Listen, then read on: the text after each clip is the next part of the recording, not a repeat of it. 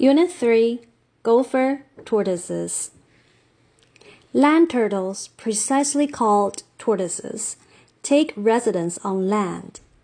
There are about 40 species of tortoises in the world, including the gopher tortoises that inhabit the sandy and wooded regions of the southeastern United States from Florida to Texas.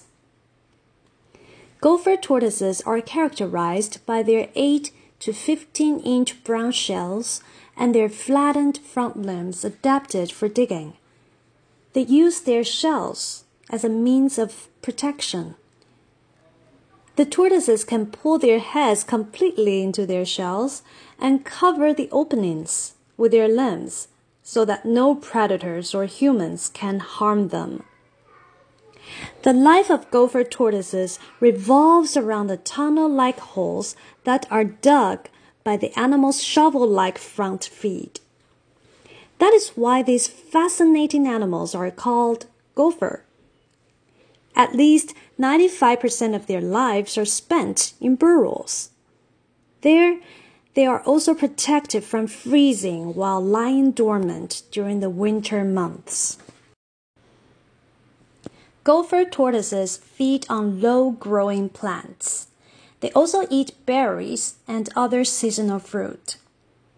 Some types of gopher tortoises, such as Berlandier's tortoises, choose less appetizing plants for their diet, such as prickly pear cacti. Like most land turtles, gopher tortoises do not need ponds to live in. Inherently, they live on land and cannot swim.